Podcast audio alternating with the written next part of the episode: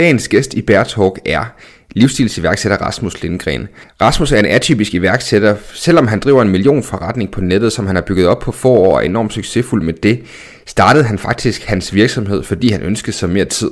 Det er lidt atypisk, og det er et rigtig spændende emne, vi vil komme rigtig meget ind på i den her podcast.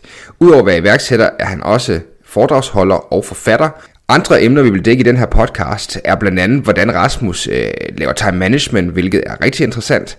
Han øh, deler sin rejse som iværksætter, hvor han på få år har bygget en million forretning, selvom han egentlig ved siden af havde et øh, langt hen ad vejen havde et øh, fuldtidsjob, inklusive opskriften til, hvordan han driver en million forretning, og step by step lærer dig, hvordan du kan gøre det samme. Og i den her podcast kommer vi også til at dele øh, Rasmus' tanker omkring, hvorfor det er, at nogen har fortalt en myte omkring, hvordan du bør leve dit liv. Han kommer også til i den her podcast at opbruge hans øh, kode af bandeord for det næste stykke tid, men det er der en rigtig god grund til, men det må du høre mere om i podcasten. God fornøjelse.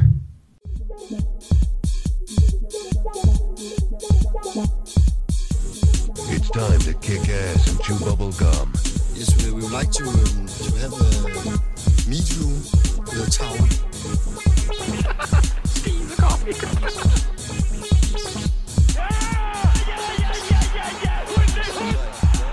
Hej og velkommen til Bear Talk. Mit navn er Bjørn Vestergaard Barfod, og jeg er din vært. Rasmus, øh, velkommen til Bear Talk. Jeg er vildt glad for, at du er med, og har glædet mig meget til øh, vores øh, podcast i dag. Det er også. Det, det bliver skide godt, det er jeg sikker på. Mm. Rasmus, øh, jeg vil prøve at s- starte med at stille dig et, øh, et spørgsmål i forhold til det her med. Jeg ved jo, at du har studeret rigtig, rigtig mange øh, succesfulde iværksættere, blandt andet ved at læse biografier og så videre. Mhm. Hvad har du lært af det? Øh, Ja, det er egentlig et godt spørgsmål. jeg tror, en af at de øh, bøger, i hvert fald skal tage sådan en, en bog ud, øh, som, øh, ja, lige, som, som var i hvert fald en milepæl for mig, det var nok The 4-Hour Work Week, altså fire timers arbejdsuge. Og, og i lang tid tænkte jeg, hold da fest, det er jo nærmest bibelen. Øh, og så over tid kunne jeg jo godt se, at, at den bog kunne jo egentlig ikke rigtig hjælpe mig med at få en succesfuld virksomhed nødvendigvis. Det var mere et slags manifest. Kan du følge mig i det? Ja. Så det, jeg egentlig har taget meget fra det, det er, at jeg har måske fundet ud af, at det mest af inspiration, føler jeg lidt. Øhm, det har været et, et spark bag i. Det har været en måde, hvor man kunne se, at, øh, at, at der var en anden måde at leve på, eller en anden måde at gøre tingene på, om det så er i forretningen, eller om det er i livet, eller et eller andet. Og der kan jeg godt se, at, at man kan sige, bøgerne og dem, man nu har, har set, der har man kunne komme en vis, en, altså en vis, jeg tror måske, det lyder ramt rent motivationsmæssigt, men jeg tror måske mere, det er, når man har taget til øh, mit vedkommende i hvert fald, altså seminarer, kurser, eller har fået en mentor, som har det, der kunne rykke mig mest, hvor man kunne få lidt mere konkret sparring. Kan du følge mig det på, på, på ens forretning? Øhm, så, så jeg har læst meget, jeg læser meget. Jeg elsker stadigvæk at læse, men, øhm, men, men jeg skal jo nok også tage det for, hvad det er, tror jeg, langt hen ad vejen. Ikke? Øh, at, at det er begrænset meget, man kan få ud af en bog, som skal ramme masserne og ramme rigtig meget. Det siger jeg til dig nu her, selvom jeg lige har skrevet min anden bog, ikke? Som, som udkommer her lige om lidt. Ikke? Altså, det, er det er ikke for, for at nedgøre det, det er pisse fedt. Men, men jeg tror bare i hvert fald, og det ved jeg ikke, om du er enig i, at, at bøgerne, det er meget langt hen ad vejen en inspiration, øh, og siger, kæft, det kan man også gøre. Og så for mit vedkommende har det været med til at sige, at det er det, jeg vil her i livet, det er den retning, jeg vil gå i. Og du nævner selv for Work Week, som man kan sige, er et, det her manifest. Øhm, det er selvfølgelig også en, en, en bog, der var meget, øh, hvad kan man sige, øh, den var meget banebrydende for sin tid. Mm. Mm. Øhm, er der andre biografier, der virkelig har inspireret dig øh, til at drive din egen forretning? Øh, biografier. Ja, nu har jeg ikke læst, faktisk så mange biografier. Øh, men øh, og, altså, det, det, nu snakker vi bare generelt bøger. Og en af de andre bøger, som faktisk jeg, jeg fik meget ud af, faktisk, sådan en ting, hvor jeg faktisk lærte ret meget, øh, det er en bog, der hedder Brain Rules, af en fyr, John Medina. John Medina, han er hjerneforsker og underviser på et af de store universiteter i USA, jeg kan huske, han er blevet kåret flere gange som øh, den bedste underviser. Øh, og du må ikke holde mig fast på, om det er i USA, eller om det er bare i staten, eller et eller andet, men han er pissegod til at formidle sig selv. Så tag noget som sådan noget øh, hjerneforskning, som normalt jeg skulle tro var sådan rimelig tung stof, og jeg har læst flere bøger om hjerneforskning, øh, og han formår virkelig at formidle det her meget tunge stof på en måde, så selv sådan som mig forstår det, ikke? uden at sige, at jeg, jeg er måske ikke på hjerneforskerniveau, lad mig sige det på den måde. Ikke? Øhm, og øhm, og det, det synes jeg kraftigt er flot, og det er jo også noget, jeg tager med, ikke ud over det, man nu lærer om hjerneforskning, men det her med at kunne formidle meget tekniske områder, eller meget måske tunge områder, på en, på en let måde, så folk forstår det. Øh, så ham har jeg været meget inspireret af i lang tid. Øh, både måde, hvor han underviser på, men også at hans bog generelt er jo pisse interessant, når man kommer ned i sådan en hjerneforskning. Ikke? Men nu er vi nede i sådan noget nørderi. Det er sådan, jeg synes, nu har jeg jo læst mange bøger, ikke? Også, det er sådan, jeg synes, det er sjovt at, at nørde med. Øh, så får jeg flippet med hjerneforskning, og så ruller jeg lige sådan en to-tre bøger ned omkring det. Ikke? ja. Det er også, det er også enormt interessant, og jeg vil sige, at jeg er en af dem, der har været heldig at få lov til at læse din nye bog, og, og synes, at du kan, kan i hvert fald se, at du har taget meget af det her med at, at formidle noget indhold, som kan være svært, at formidle det på en, en let forståelig måde, så der har du i hvert fald uh, fået inspiration, kan man sige. Altså en af dem, som jeg har læst bøger af, kan man sige, og som jeg også har, har, har købt produkter af, som man kan sige, det har gået til seminarer hos, det er sådan som Brendan Burchard, mm. som jeg synes har gjort det rigtig godt, og, øh, og så kan man sige, at der er mange ting, som man kan gøre på det amerikanske marked, hvor der er rigtig mange øh, engelsktalende mennesker, øh, som man måske ikke sådan rent modelmæssigt og strategimæssigt kan gøre på det danske marked, men jeg har været øh, rigtig imponeret af den måde, han har formidlet sin viden. Øh, det synes jeg, han har gjort rigtig godt. Han er fantastisk på video. Øh, bøgerne er sådan, øh, ah, det, det, han bruger meget sådan historie, øh, storytelling og så videre, men øh, det er en af de personer, som jeg i hvert fald har, øh, har suget meget til mig omkring øh, på det amerikanske marked. Mm. Og det er interessant, du nævner præcis Brendan Bouchard, for det gjorde uh, Mads uh, Timmermann gjorde også i episode okay, 1, var en af ja. dem, som han pegede på, var en af hans store forbilleder, Rasmus. Og det fører måske meget godt videre hen til egentlig det her med, for det, man kan sige, at, at meget af din forretning er bygget op omkring det her med, at du lærer mennesker, hvordan de kan sælge deres ekspertviden, yes. øh, specifikt online, kan man sige, men også gennem seminarer, kurser osv. Ja. Øhm, du har selvfølgelig haft rigtig, rigtig mange mennesker igennem, der har været igennem processen, så du har oplevet det på rigtig mange forskellige niveauer, det her. Mm. Hvis du skal tage de tre største fejl, du ser folk laver, når de gerne vil positionere sig selv online, øh, hvad, hvad vil det så være? Altså, øh, nu skal du selv positionere, ikke også? Og der er allerede der, der ser jeg rigtig mange, der begår fejlen, for de positionerer sig slet ikke. Øh, mange de går ud, og så laver de deres produkter først, og det er jo også en fornuftig idé, det er slet ikke det. Øh, problemet er bare, at de glemmer bare at se, hvor er det, vi er forskellige fra alle de andre. Og en af mine mentorer, han øh, har virkelig punket det ind i hovedet på mig. Han siger, Rasmus, jo bedre du er til at positionere dig, jo højere priser vil du kunne tage i sidste ende. Fordi det er klart, hvis du i din målgruppes øjne er positioneret som den førende ekspert inden for det her område, så er det klart, så kan du tage væsentligt mere, end din nærmeste konkurrent kan tage. Om det er nærmest tre gange så meget som din nærmeste konkurrent, øh, jamen, og nu skal det ikke handle om penge, men det er klart, du har kun så meget tid i, øh, i, i altså jeg har også kun 24 timer i døgnet, og jeg er måske en lille smule arbejdssky, ikke også? Så, så, jeg, så, så jeg mener, at min tid er meget værd, øh, og, og det gør så, at, at når man har positioneret sig selv rigtigt, så, øh, øh, så kan du altså tage nogle højere priser. Så det er mange gange det, jeg vil starte med folk, det er i virkeligheden at se på, hvor positionerer vi os Så kan vi snakke produkter senere, fordi så kan vi snakke, så vil priserne måske være noget andet. Hvis du gjorde et rigtig godt job i at positionere dig selv, øh, jamen så kan man sige, så, øh, så bliver dine priser og dit salg lidt anderledes, end hvis du ikke har positioneret dig selv. Så man kan sige, det er den første ting, det er virkelig, jeg ser ikke folk positionere sig særlig meget. Det næste, det er, at øh, at jeg føler lidt, at den måde, folk prøver at positionere sig på, det er lidt på den samme måde mange gange. Det er meget med sociale medier og se et eller andet, hvordan jeg lever mit liv, eller kan du følge mig i det? Altså det er sådan, øh, der er ikke så meget strategi bag det, føler jeg ikke. Så er der den klassiske måde, man kan gøre det på, det er at skrive en bog. Og det skal jeg være ærlig omkring. Det er en af grundene til, at jeg har skrevet en bog. Og det er ikke, fordi jeg er en speciel forfattertype. Jeg, jeg synes, det er faktisk en masochistisk oplevelse at skrive en bog. Det skal jeg være ærlig omkring. Det var, det var selvpineri, og, og det, det, det, det flød ikke ud af fingrene på mig. Lad mig sige det på en måde. Det er ikke sådan, man sætter ned. Ej, nu tror jeg lige, at jeg sætter mig ned og skriver en 10-20.000 ord sådan lige på en eftermiddag. Nej, det skulle presses ud af citronen, som man siger. Ikke? Og jeg, jeg hyrede en, en, en skrivecoach Ja. Fordi så hvis jeg skulle fortælle hende hver, må, hver uge, skulle snakke sammen med hende, så var jeg committed til ligesom at få den bog lidt hurtigere ud, fordi jeg, jeg ville ikke betale hende så meget heller, ikke vel? Men, men øh, det er jo de klassiske måde at positionere sig på. Det er at skrive en bog.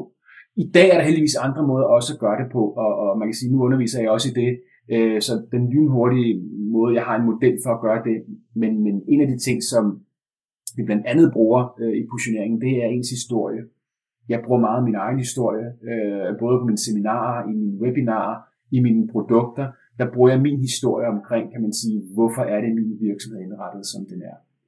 Og, øh, og det er fordi, at din historie er med til at gøre dig unik. Noget andet, vi også, øh, jeg slår på, og det er måske sådan et, øh, det, det siger de fleste ikke, for taget nogle gode billeder, ikke? Men, men, men, men det er igen noget, hvor du er unik på. Din historie er unik. Det, dine konkurrenter kan ikke tage din historie. Du er unik på, på dine billeder. Og det er sådan, det er det, jeg kalder brands. Og jeg har sådan en positioneringsformular, som hedder du ved, brand, dit brand, dit visuelle brand, din historie, og så bruger vi noget, der hedder din ekspertmodel. Og din ekspertmodel, det er, hvordan du løser øh, problemer for dine kunder. Det er ligesom din, jeg vil ikke sige det patenterede model, det er det jo ikke, du patenterer ikke din model. Men i stedet for at sige, jeg hjælper folk med at få et rygestop, så har du måske i stedet for en model, der hedder 1, 2, 3 rygestop i en fart. Mm. Kan du følge mig det? Ja. Og det er dine fem trin til at blive rygefri. Det, er der ikke, det har de andre ikke. Kan du følge mig det? Det er din model. Og det vil sige, at i stedet for at positionere dig selv, så positionerer du faktisk din model. Du positionerer din løsning på problemet. Det er der ikke særlig mange, der gør. Så det er en af de ting, jeg hjælper blandt andet folk med at gøre, det er at få lavet den her ekspertmodel. Og en ekspertmodel, det er i virkeligheden, nu siger jeg bare, bare, det er faktisk noget, der er ret svært at lave, og jeg ved, at det er noget af det, som nogle af mine mentees hjælper, de, de kæmper rigtig meget med. Men det er, at du tager en eller anden nogenlunde homogen målgruppe, som har et nogenlunde homogen problem, og så giver du dem løsningen på det i typisk, jeg plejer at sige 3-7 trin. 3-7 trin, og så kan du altid bryde det ned i nogle undertrin, men, men hovedmodellen har 3-7 trin. Og nu kan vi lige springe tilbage til hjerneforskningen, det der med 7, ikke? det er fordi, at øh, 7, tallet 7, det er så meget, som vi kan have i vores øh, arbejdsudkommelse. Ikke i vores korttids- eller langtidsudkommelse, der kan være mere, men i vores arbejdsudkommelse, der kan vi typisk kun overskue syv ting. Så hvis du har en model med 10 trin, så vil folk faktisk begynde at blive en smule forvirret. Mm. Og nu siger jeg 7, det er faktisk 7 plus minus 2. Det vil sige, at nogen har det ikke så godt, de kan måske have 5 ting i arbejdsudkommelsen, og nogen har det rigtig godt, de kan have 9. Jeg er nok nede omkring de 5, tror jeg, for mit vedkommende. Ikke? Alle mine modeller, de har ikke meget af, nogle af dem har 6 trin, men ellers er det sådan en højst 5-6 trin. Men min point er bare, at, at prøve at bryde din løsning ned i 3-7 trin, og så give den en identitet, give den et navn. Det er din løsning på, hvordan du hjælper dine, øh, dine, dine kunder. Øh, så det er en af de ting, jeg blandt andet hjælper folk med at positionere sig selv. Så det er det, som sagt, vi opsummerer det, det der med ekspertmodellen, med at vi brander os visuelt, og har en visuel identitet, og vi bruger vores øh, historie aktivt, kan man sige, i vores, i vores branding, og i, når vi laver produkter, og når vi laver seminarer og sådan noget. Mm. Det, det kan man sige, det, det er nogle af de ting, man kan tage fat i. Mm. Er der nogle andre fejl, du ser folk gøre, når det er, de forsøger? Altså, man kan sige, du, som du, du har selv været inde på nogle af dem her, er der nogle andre ting, hvor du tænker, det er... Jamen, så vil sige, at der er sådan nogle ting omkring det der, og og der er nogen, der vil være uenige med mig her. Det ved jeg. Øh, der er mange, der siger, at man skal... få noget drama. Der skal noget drama ikke også? Hold nu kæft. Nu smider jeg lige øh, pølsen på bordet, som man siger, ikke også? Og det, og det er det her med be everywhere. Altså, du skal være alle steder. Og jeg kan godt se ideen i det, hvis du kan være alle steder. Problemet er bare, at vi har kun 24 timer i døgnet. Og, de der mennesker, der bare er alle steder, du ved, de har øh, podcast som her for eksempel, de har en blog, de laver YouTube-videoer, de er på de sociale medier, de er på Facebook, de er på Twitter, de er på Instagram, de er på Snapchat, alt det her, ikke også? Vi ser sådan som Gary Vaynerchuk, ikke også, som er super fed, ikke også? Som bare er på, på, på alle mulige medier hele tiden, ikke? Og jeg synes, fedt for dem. Som jeg sagde før, jeg er en på smule sløv bavian, ikke også? Det må jeg tilstå. Jeg, øh, øh, jeg, jeg ønsker simpelthen ikke at være alle steder. Og jeg er også en type, nu har jeg altså rundet de 40, også måske lidt mere, øhm, hvor at jeg tænker, jeg kan simpelthen ikke se, selvom jeg har mange, der følger mig på sociale medier, eller på Facebook primært, jeg kan bare ikke se, at jeg skal sidde og tage billeder af min mad. Jeg kan simpelthen ikke, jeg tænker, "Ej, nu er jeg ude og spise lidt sushi, det er pisse lækkert, og ikke også nede på Stiksen Sushi i Lyngby, og her sidder jeg øver sammen med Bjørn, og det er skide hyggeligt og sådan, ikke? Jeg har svært ved det. Jeg har svært ved at komme over den her, måske lidt for privat i virkeligheden. Jeg vil rigtig gerne dele min historie, hvis jeg kan se, at der er en mening med at gøre det. Men det der med bare at vise madbilleder, eller nu er nede at træne, eller, den, den har jeg svært ved. Fordi at så er jeg med til også at bidrage til det her meget polerede billede af, af mig, fordi man sender typisk det ud, man gerne vil, vil genkendes for. Så det her med at be everywhere, altså være alle steder. Øhm, jeg kan godt se ideen i det, men det tager tid. Jeg, havde, eller jeg har øh, en, en blog på, på engelsk, der hedder Retire My Ass, og jeg er jo ikke glad for, at det er et dansk podcast, fordi jeg har været igennem nogle interviews til, til USA, der må jeg ikke, der må jeg ikke sige ordet ass, vel? Ass, ass, ass, ass. Det må jeg gerne, når vi er her i Danmark. Øh, Nok, nok jeg selv out. as, as, as, as, as. Øh, nej, øh, forestil dig en lille springtur her, ikke også? Bjørn, øh, lige en side, som jeg her. Jeg var igennem live til noget radio i forbindelse med min første bog, der på engelsk. Jeg var igennem li- til en live radio, ikke også? I USA, en eller anden lokal radio, der sidder jeg ikke, hvor fanden det var henne. Og jeg forestiller dig, du sidder der og snakker om din bog, men du kan ikke sige sådan hvad, hvad er linket på din hjemmeside, sådan, retire my ass. Det kunne jeg ikke sige. Altså, det, det var bare, sådan, hvor kan man så finde ud af mere omkring dig? Ja, du skal prøve at finde min bog på Amazon måske. Jeg ved ikke, altså, altså, nå, det var en tidmærkning. Ja. Min point er bare, at, at øhm, øh, Be Everywhere, det er rigtig godt, men jeg har den her, som sagt, den her blog her, og i perioder, der, øh, der bloggede jeg 1500 ord minimum en gang om ugen. Så hver mandag brugte jeg en halv til en hel dag på at lave blogindlæg. Jeg, øh, og jeg havde også en, en amerikansk editor, som jo så kunne øh, redigere alle mine sproglige og grammatiske fejl og sådan noget. Og jeg skulle finde billeder, jeg skulle sætte op i WordPress, og jeg skulle poste ud, og skulle jeg også ud, måske endda reklamere lidt for det blogindlæg, når altså, jeg så lavede det også. Og, øh, og det brugte jeg en halv til en hel dag om ugen på. Og jeg havde også altså, 6-7.000 unikke besøgende om måneden, ikke noget vildt eller noget. Men, men jeg følte virkelig, at, at jeg fik ikke nogen return on investment på det. Altså, det, det gjorde jeg sgu ikke, og det var bare blogging. Kan du følge mig det? Jeg brugte meget tid på det. Jeg, skrev, jeg synes jo, jeg skrev nogle gode blogindlæg. Men, men jeg fik ikke nogen return on investment på det. Så øh, jeg må tilstå, at da jeg kom ind på det danske marked, der, øh, der ville jeg ikke være alle steder. Jeg skulle ikke blogge. Jeg har ikke en blog. Jeg har ikke en podcast som her for eksempel. Jeg har ikke en YouTube-kanal. Øh, der var det meget mere med, med forretningsøjnene på at sige, nu skal jeg altså have en, en forretning, der kan køre, hvor det ikke bare handler om bare at smide en masse indhold ud, og så ikke vide, om jeg på et eller andet tidspunkt får det igen. Fordi hvis du begynder at blogge for eksempel, jamen der går måske et år, inden du kommer op i Google, og du ved, så skal du have lavet mange blogindlæg, fordi altså et blogindlæg, det kommer man altså ikke langt med. Ved. Så, øh, og nu er det ikke kun at blogge, det er helt fint at blogge, det er slet ikke det. Øh, det er fint, hvis man elsker at skrive, skal man endelig gøre det. Men det der med at tro, man skal være alle steder, man skal være på alle de sociale medier hele tiden, øhm, det kan man godt gøre, men det er ikke en forretningsmodel. Og det kan man sige, det som mange ser, for du nævner selv øh, Gary Vaynerchuk, som Mm. vi ved jo alle sammen er en meget inspirerende person Han er pisse fed, altså. altså. han er virkelig fed, og han er alle steder, han er virkelig alle han får lov til steder. at sige fuck, uden at folk der brokker sig. Han kan sige ass, uden folk brokker sig. Det er kun sådan som mig, der ikke kan sige sådan noget. Det, øh, det er kun ret fedt. Jeg censureret på den. Øh, øhm, men det folk også ret ofte glemmer omkring ham, er jo, at han har et hold på rigtig, rigtig mange mennesker ja. bagved, der sørger Yes. for, at han kan være alle steder. Ikke? Altså, Yes. Det er det, folk ikke ser. Kan du følge mig Ja. det? De her mennesker, som er alle steder, det skal vi ikke prøve at konkurrere imod. De har sgu et team. Og, og, og det er, ja, og, det, og i lang tid, der troede jeg jo, man skulle være alle steder. Jeg, jeg til nogen som, du ved, sådan Pat Flynn for eksempel, fra Smart Passive uh, Income. Ja. Også, han er super sympatisk. Jeg, jeg interviewede ham dengang, han stadig kunne interviewe til nogen som mig, øh, til et af mine øh, engelske produkter som en bonus og sådan noget. Han er super flink øh, fyr. Øh, men han arbejder også nærmest i døgndrift, ikke? Altså, og, øh, og har, har små børn og sådan ting, øh, som, som vi jo også har, som er faktisk en af grundene til, at jeg ikke gider arbejde hele tiden. Ikke? Ja. Øhm, du har også lige fået en lille en, altså, man, man får nogle andre prioriteter, Mm. når, når det sker. Men, men sådan som, som Pat Flynn, han er jo alle steder, og skriver super lange blogindlæg, og laver alt muligt, altså niche sites laver, øh, podcasts laver, øh, sin, øh, øh, han er affiliate market, marketer, det er der, hvor han tjener alle sine penge, kan man så sige, ikke? Øh, laver iPhone-apps eller mobil-apps og sådan ting også. Pointen igen her, det er, at, at hvis man spejler sig af sådan nogle mennesker som dem, så tror jeg, man vil fejle. Mm. En historie, det er, at øh, da jeg var i mine unge år, ville jeg gerne begynde at løbe. Og øh, jeg får så endelig taget mig sammen. Jeg er ikke den atletiske type. Jeg er sådan en høj, tynd fyr. Ikke også med at tænke, nu er jeg i gang med et eller andet, for jeg skal bevæge mig. Det bliver jeg nødt til. Så jeg fik endelig taget mig et par billige sutter på, og jeg endelig efter et år eller noget prøvede at tage mig sammen, så skulle jeg ud og løbe en tur. Så der var jeg boede på det tidspunkt, jeg tror stadig, jeg boede hjemme faktisk. Eller også var jeg hjemme og besøge mor eller et eller andet. Det var i hvert fald derude omkring.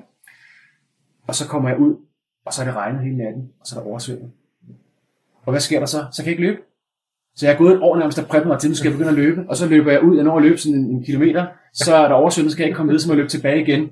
Og så får jeg ovenikøbet også lungebetændelse, da så kommer jeg hjem, fordi jeg har taget helt forkert tøj på. Ikke? Og hvad sker der så? Jeg løber ikke de næste 10-15 år. Vel? Ja, Øh, pointen er bare, hvis vi går ud og prøver at tage action på samme måde som andre. Jeg skulle måske bare have en tur på en halv kilometer rundt om øh, huset, eller kan du følge mig der? ja, det kan jeg. Øhm, hvis, vi, hvis vi tror, vi skal gå ud og være som alle de andre, som har et team, som har gjort det her i flere år, som har bygget det her op, så vil vi fejle, så vil vi få sådan, så meget modstand på det, at vi holder op med det. Det tror jeg på. Øhm, så da jeg begyndte at løbe igen, der gjorde jeg det her. Det var meget patetisk faktisk, Bjørn, jeg ved ikke, skal på, på, på mikrofonen her, vel? Ja, det er Men jeg- for den, ja. Men jeg startede faktisk med at løbe 500 meter. Ja. Kan du det? Løb, og det var, det var patetisk, Bjørn. Nogen vil ikke kalde det løb. Jeg vil måske hellere kalde det sådan øh, jogging. Ikke også? Skal du sådan jogging? Jogging, skråstrej power walk. Ikke også? Det var nok nærmere det. Og jeg var fuldstændig smadret, når jeg kom hjem efter 500 meter. Jeg var fuldstændig smadret. Ikke? Men jeg gjorde det til gengæld fem gange om ugen. for at få vanen. Fordi der vidste jeg, at det var vanen, der var vigtig for mig her. Så i stedet for at sige, at jeg skal være alle steder, så start du ved, i et hjørne og gør det der. Øh, Så, så min platform, det må jeg vel omkring, altså jeg, jeg laver webinarer, det er det gratis indhold, jeg har. Øh, Og så er, har jeg en lille smule på Facebook, øh, men, men det er det. Øh, Det var, en, det var en lang historie om de tre, øh, de tre ting, man gør forkert, ikke? Men ikke, øh, ikke desto mindre enormt interessant, Rasmus, kan man sige. Og, og man kan sige, at, at, at du hiver også fat i en, en problemstilling, som også selv er noget af det, som jeg virkelig øh, kigger meget på, og så ser det her med. For du nævner det her med, hvad er return on investment på det, jeg laver? Og, og, og, og det er også noget af det, jeg ser rigtig, rigtig meget. Øh, virksomheder har svært ved, simpelthen meget af det online, de Og laver. måle det simpelthen. Og måle det på det, og du ved, og så bliver det bare noget, man gør, fordi man gør det, øh, hvor at, at svaret vil blive, du ved, fordi. Ja. Øhm, så det er en super, super stærk pointe, du har der. Og det er derfor, de ting, jeg gør nu, det er med at kunne måle. Kan du følge mig det? For eksempel, hver- jeg ved præcis, hver gang jeg putter en krone i Facebook-reklamer, så ved jeg præcis, hvad jeg tjener i den anden ende. Og det giver perfekt mening, kan man sige. Og, og Rasmus, man kan sige, nu vil jeg lidt om det her med ekspertviden. Mm. Øhm, lad os nu antage, at der kommer en, en person til dig og tilbyder dig 2 millioner Mm. for at øh, opbygge sit brand, Mm. øh, kan man sige, øh, til at blive ekspert inden for et givet område. Mm. Men catchet er, at øh, du har to uger til at gøre det. Mm. Hvilken strategi vil du øh, bruge til det? øh, massiv Facebook-reklamer ind til et webinar. Øh, jeg har opbygget min liste rigtig hurtigt. Altså, fra jeg startede med at sælge produkter på det danske marked, øh, der gik jeg fra 0 kroner i omsætning til over 1 million kroner på de første 12 måneder. Vel at, var det så ikke to uger, vel, men det var 12 måneder op til en million kroner i omsætning. Men det var vel at mærke i en periode, hvor jeg halvdelen af tiden var konsulent fuldtid. Så seks af månederne, der havde jeg en konsulentkontrakt øh, som selvstændig konsulent for, for nogle større danske virksomheder. Det var to gange tre måneder, jeg havde det. Så du ved, sammenholdt med, at jeg faktisk arbejder fuld tid for en kunde øh, i halv, halvdelen af året, jamen der formår jeg alligevel at bygge en ny virksomhed op fra 0 til over 1 million kroner i omsætning. Og når vi snakker de her type produkter, som, som jeg laver, så er det meste af det, det er jo faktisk overskud. Øh, hvis vi snakker online kurser, der er jo nogle Frejgaard som dækningsbidrag på 100 procent. Det, også, det er jo så ondt, at, at skat måske skulle komme efter en. Jeg ved ikke, altså det er jo... Øh, og der tror jeg, at, at, at ud af den million, der havde jeg måske udgifter for en, en 100.000 eller eller andet, den, den duer, ikke? Øhm, så, så min point er, at hvis jeg kom til at sige, at vi skal gøre det her hurtigt, og det er jo meget det, hjælper mange af mine mentees med, øh, og også det, jeg underviser i på mine seminarer og min bog osv. her, jamen så er det for det første at fokusere på betalt trafik. Mm. Opbyg dit nyhedsbrev eller din liste med betalt trafik, fordi du går ud i morgen, og så kan du få folk på dit nyhedsbrev. Jeg gik ind i en helt ny branche for at bare at lave en case på det omkring det. Øh, jeg gik ind i øh, for at undervise i meditation, og jeg er ikke, øh, jeg mediterer selv og sådan ting, men jeg er ikke på ikke min måde, altså den førende ekspert inden for meditation overhovedet. Og på en to-tre uger, der fik vi, jeg skal jeg ikke huske det helt rigtigt, var det 450 e-mailadresser øh, via Facebook-reklamer. Og det var vel mærke uden hjemmeside. Uden en, jeg havde en Facebook-side, for det skal man have for at køre Facebook-reklamer, men der var to likes. Mig og min praktikant, ikke også? Ja. Jeg siger, det er selling, ikke også? Altså, det var det. Og så fik vi, du ved, så vi, der havde vi, vi havde en tilmeldingsside og en takkeside. Det var de to sider, vi havde. Det var ikke en ren hjemmeside på nogen måde. Vi havde ikke andet overhovedet. Så ingen kendte os. Vi brugte pseudonym. Jeg brugte ikke engang mit eget navn. Så der var ingen, der kendte mig. Det var et opfundet navn, ikke? Øh, Og vi fik de der, jeg tror der er 467 e-mailadresser på en 2-3 uger. Til en cirka 4 kroner stykke. Bum, så har jeg et publikum, så kan jeg begynde at markedsføre produkter over for dem. Øhm, og det har jeg set med masser af dem, jeg har hjulpet. Altså jeg havde lige en her i sidste måned, som øh, deltog på, øh, på et af mine, mine workshops her på kontoret her.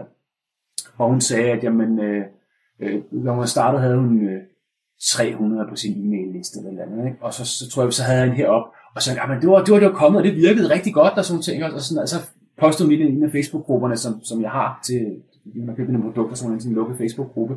Og så var hun, hun skulle få, du ved, 1000 mere på sin e-mail-liste på under en måned.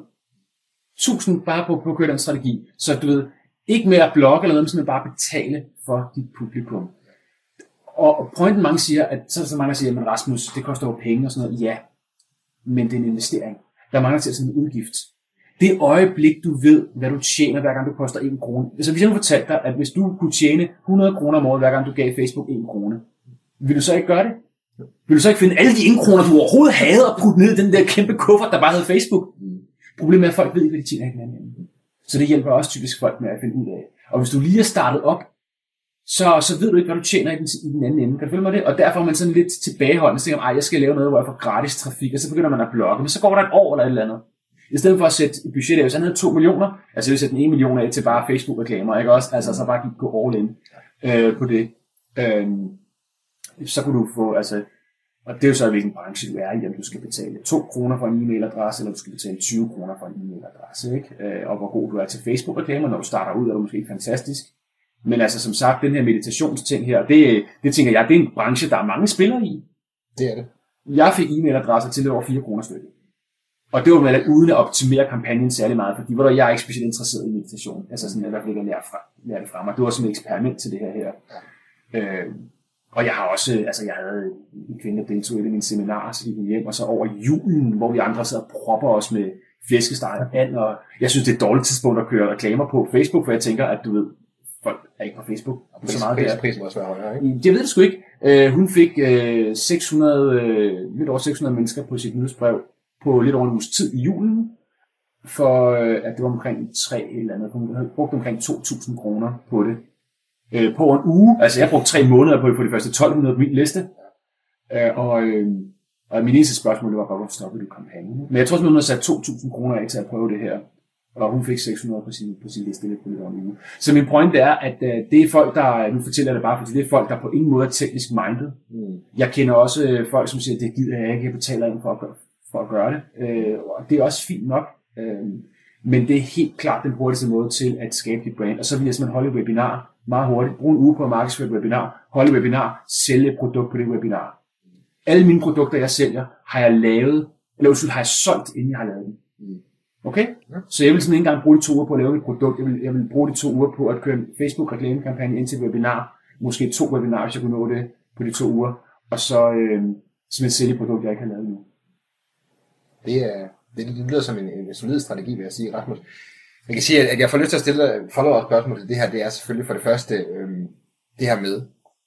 Man kan sige, nu nævner du selv meditation, som jo er noget, som er, hvad kan man sige, er meget, det er meget konkret, Mm. mm. hands kan man sige. Og der er det her med, kan man sige, inden for ekspertviden og alt det her. Der, for mange kan det måske være svært at se, jamen hvad er det, mit specifikke ekspertområde er? Hvad vil du råde dem til for at, at, at dykke ned i det, hvis man kan sige det? Altså den ene ting, det er, at man skal være opmærksom på, folk, de betaler ikke for produkter, de betaler for løsninger. Så for det første skal man faktisk være meget specifik omkring det problem, man nu løser, hvis du vil kunne sælge det i hvert fald. Og der er mange, der kan lidt for meget. Don't get me wrong, jeg, jeg hjælper rigtig mange fantastisk dygtige coaches og, og behandlere, men husk på, mange af dem, de føler lidt, nej, de føler måske, de er bedre end alle de andre selvfølgelig, men folk bare ikke ved det. Men der er rigtig mange life coaches, som alle sammen hævder, at de kan det samme. Jamen, du, jeg kan både hjælpe dig med det og det og det og det og det og det. Altså, i stedet for at fokusere på bare et problem. Jeg har simpelthen lige nu, som jeg hjælper, som hun, øh, øh, hun har også haft det her problem med, at hun kunne ikke rigtig vælge imellem alt det, som hun egentlig kunne. Og hun hjalp i virkeligheden sin kunder om rigtig mange forskellige ting. Men når vi kom til at skulle lave produkter, så blev vi med at holde hende fast på det og dykke ned i, hvad det var, hun kunne, og hvad hun virkelig brændte mest for at gøre, og hvor hun kunne hjælpe allermest og levere allermest værdi. Og det var det her med at få øh, børn til at sove. Ikke bare børn til at sove, men typisk babyer, du ved, 0-3 år. Det er utroligt præcist. Skal du finde mig det? Få baby til at sove. Ja. Har du en baby, der er et år? Ja, det tror jeg nok, jeg har. Okay. Kunne du tænke dig at få lidt mere søvn selv? Åh oh, ja, det tror du nok også, jeg kunne. Kan du finde mig det? Det kan man forholde sig til. Og øh, så, så det var et eksempel på, at vi dykkede fuldstændig ned. Så man kan sige, hvad er det, man skal gøre der? Jeg plejer at sige for det første, hvor er det, at du føler, du har de gladeste kunder? Kan du følge mig det? Hvor er det, du kan levere allermest værdi? Hvor er det, at du siger, hold kæft, det var en fed oplevelse med den her kunde? Hvor er det, hvor er det henne? Og så er der mange, der siger, "Jamen, jeg er ikke ekspert i noget, og jeg har ikke haft så mange kunder. Så, så er det måske noget, man, man godt kan lide at beskæftige sig med. Øh, nu har vi janteloven i Danmark, så den er at sige, at jeg er pissegod til det her. her. Det kan være svært. Men så kan man måske se på, hvad andre siger, man er god til. Kan du følge mig af det? Altså, hvad er det, man får ros for? Om det så er på arbejdet, eller om det er, er vennerne, eller et eller andet, så kæft, Rasmus, du skulle da også pissegod til at holde seminar. Altså, kan du følge mig af det? Altså, det kan være, du skulle undervise andre i, hvordan holder du et seminar. Det var da en god idé. Det er ikke det, jeg gør lige nu, men, men kan du følge mig i det? Øhm, så, øh, så hvordan, hvordan stabler man et, det ved jeg jo noget om nu, fordi jeg selvfølgelig har et tre seminar, ikke også? Hvordan stabler man et tre seminar på, på benene? Hvad gør du for at få samlet 100 mennesker i, over tre dage? Hvad skal du sige på det? Hvordan skal du markedsføre og sælge det? Jamen, det kunne da godt være, at det var et problem, jeg kunne hjælpe andre mennesker med. Så, så det er meget det her med, hvad føler man selv, man er god. Jeg, jeg, der er mange, der siger, at øh, der er forskellige modeller til det her. Jeg kan godt lide at, at vælge noget, man er passioneret omkring. Det må jeg tilstå. Der er mange, der siger, at du skal vælge noget, du ved, hvor du kan lave en businessplan på det, og benhårdt, og det er fred med det, det kan også godt virke. Men jeg ved også godt, når du starter noget som selvstændig, eller starter noget nyt op, så vil du møde modstand. Det vil, du, du vil komme ud af din komfortzone, eller som Michael Lassen, som du også har på her, som siger, øh, ind i din, i din growth zone, altså i din vækstzone, ikke? Ja, det er lidt mere positivt, det er fantastisk, jeg elsker det. det, det. Michael er super skarp på det, ikke? Øhm, og, og du vil møde modstand, det vil du bare. Så vil det være alt nyt. Altså, du, du kommer ud i nogle situationer, du bare ikke havde tænkt, at du skulle ud i, og du vil møde nogen, vi kalder problemer her nu. Jeg, jeg prøver at sige, det er bare nogle små på, på vejen, ikke også? Men hvis du vælger noget, du er passioneret omkring, så, så vil du meget hellere bare brænde igennem, så du siger, "Men fuck det, nu banner jeg igen, ikke også? Men så vil jeg bare, så, altså, fuck det, det jeg, jeg vil jo det her så meget, kan du følge mig det? Så bliver problemerne lidt til mindre. Øhm, og det, øh, så, så det, det kan jeg godt lide, at man vælger noget, man synes, det er sgu fedt at bruge det her, brænder for det her her. Fordi så vil du i langt hen ad vejen, du ved, ignorere de små udfordringer, der kan komme undervejs, fordi det er noget, der er så super fedt at øh, beskæftige med. Om det så er hækling, eller om det er, du ved, øh, i det her tilfælde, øh, i Michaels tilfælde, øh, altså mindset og sådan ting omkring det, at man synes, det er super fedt at beskæftige sig med det, eller som mig, at det her med at, at udvikle og skalere en forretning online, jamen, øh, det, det er bare noget, vi brænder for. Kan du følge mig i det? Og, og hvis jeg havde valgt noget helt andet, øh, for eksempel så kender jeg, du kender øh, Dennis, og hvad hedder han til efternavn, som har den her Garn Shop. Øh, Han har, han har lavet Danmarks største Dennis Garn Shop. Dreyer, herunder. Ja, Dennis Dreyer, ikke også? Fantastisk fyr, super inspirerende, pissedygtig, ikke også? Ved noget om at strikke eller garn? Overhovedet intet. Han så bare, der var et hul i markedet, og så gik han ind, og så tog han, blev førende på det marked, og sagde, at øh, nu skal jeg sælge garn. Øh, jeg synes, det er super flot, det han har gjort. Jeg kunne ikke selv gøre det jeg kunne, jeg kunne simpelthen ikke sidde og hver morgen og vidste, at jeg skulle gå op, og, og så skulle jeg sidde og snakke aftaler med garnforhandlere, og jeg skulle sidde og tage billeder af garn, og jeg skulle sidde og finde strikkeopskrifter, eller hvad man nu skal. Jeg, du følge mig? Jeg kunne ikke gøre det. Jeg, jeg, min motivation er der bare ikke. Jeg tager tager en stykke af ind igen, ikke? Også det, det, ej, det overgår jeg bare ikke. Efter en uge med det med garn, så nej, jeg, ej, det, det går sgu ikke. Vel? Så jeg vil aldrig kunne gøre, hvad Dennis gjorde. Jeg skal vælge noget, som jeg brænder for. Og man kan sige, at, det du brænder for er jo, som vi ved, også det her med at skalere en, en forretning online. Og, og, og som vi snakker om tidligere, hvis vores ven med de 2 millioner, han skulle have hjælp, jamen så, øh, så vil du sige webinar øh, lige op til det. Hvad, øh, hvad skal han gøre på et webinar for at forøge hans chance for at opbygge sit brand og og få succes, kan man sige? Altså for det første vil jeg sige lige i øjeblikket, og det kan være, det ændrer sig, det ved jeg ikke, men lige i øjeblikket er webinarer fantastiske, fordi det både er en måde at positionere sig selv på, at give gratis viden, altså at lave gratis indhold, men samtidig også sælge på.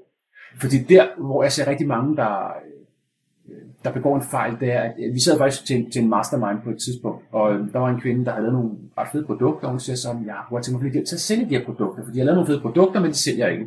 Og min eneste kommentar var bare, vil du gerne vide, hvorfor du ikke sælger? Så ja, selvfølgelig, det er derfor, jeg spørger om det her.